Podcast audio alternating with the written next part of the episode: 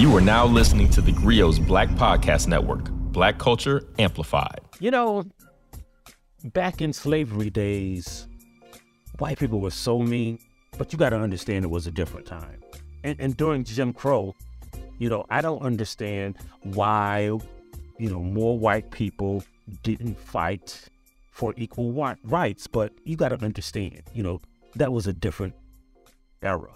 And and you know, when you meet some white people, they are really racist, especially the old ones, but you got to understand, they're from a different time. Unless it's just, but what I don't understand is when was that time when you could just be racist? That's why I want to welcome you to the Grio Daily, the only podcast that will explain why a different time is now.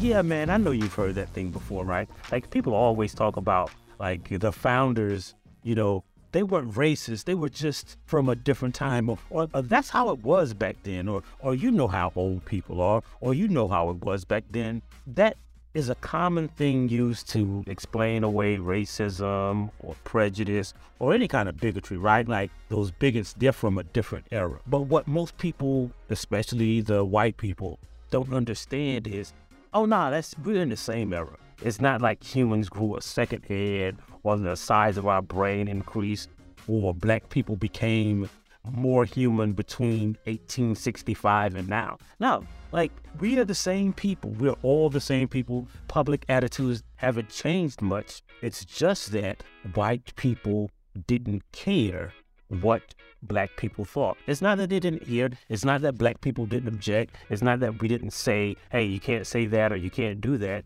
It's just that they didn't care. Let's give you some examples. Take the founders in slavery. More than half of the men who signed the Constitution owned slaves. It is reasonable to believe that they were just a product of their time, except that half of the signers of the Constitution didn't own slaves. They were just as powerful. They were just as important to the founding of this country.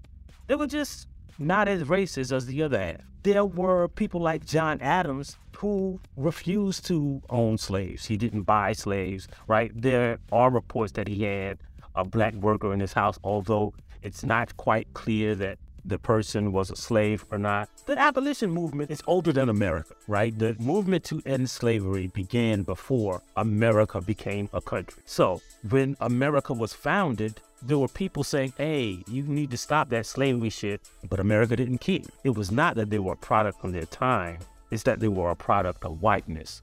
Oh, here's another example, right?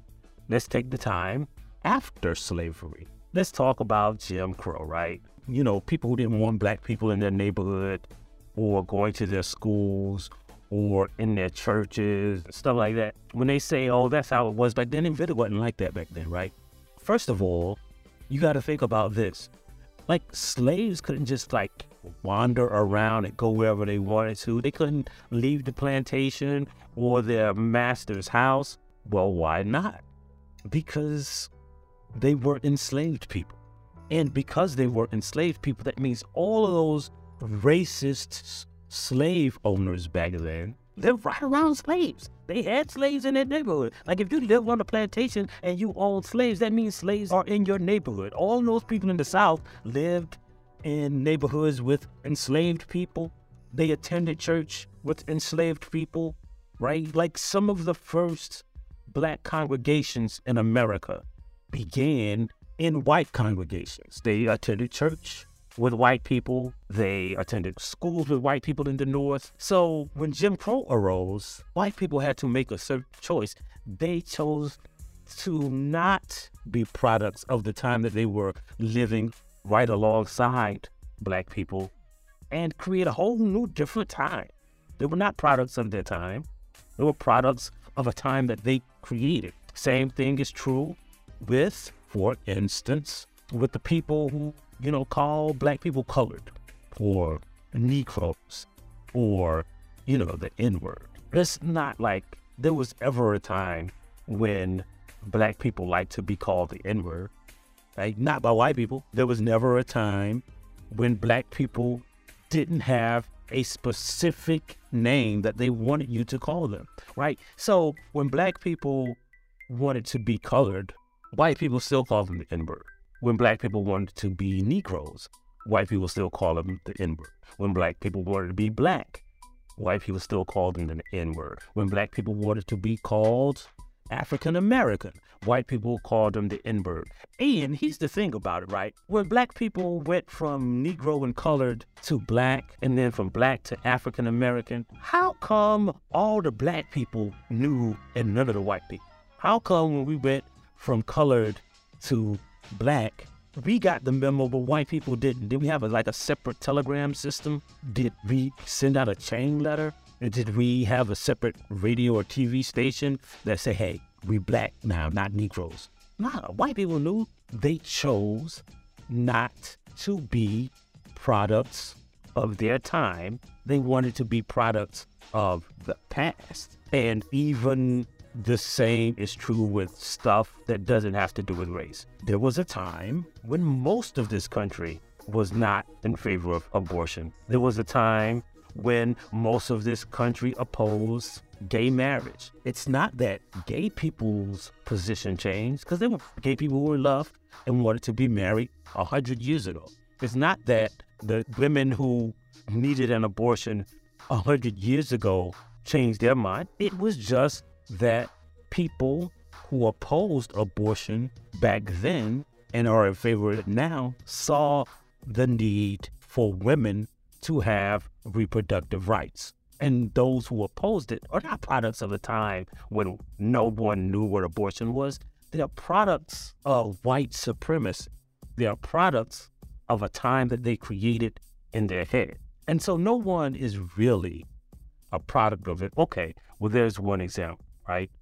Like the people who don't subscribe to the Grio Daily, they're products of their time. The people who don't download the Grio app, yeah, you late because you're a product of your time, right? I understand why some people don't tell their friends about it because their friends, you know how it was back then.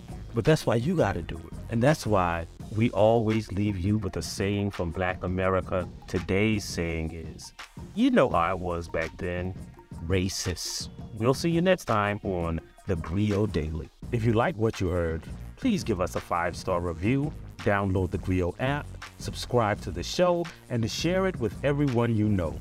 Please email all questions, suggestions, and compliments to podcast at thegrio.com. You are now listening to the Grio's Black Podcast Network, Black Culture Amplified. The 80s gave us unforgettable songs from Bob Marley, De La Soul, and Public Enemy. I'm a black man, and I can never be a veteran. Being Black the 80s is a podcast docu-series hosted by me, Touré, looking at the most important issues of the 80s through the songs of the decade. A decade when crack kingpins controlled the streets but lost their humanity. You couldn't be like no soft, smiling, happy-go-lucky drug dealer. You had to suppress that. It was a time when disco was part of gay liberation. It provided the information to counter narratives that were given to gay people by the straight world. This is the funkiest history class you'll ever take. Join me, Touré, for Being Black the 80s on the Grio Black Podcast Network or wherever you listen to podcasts.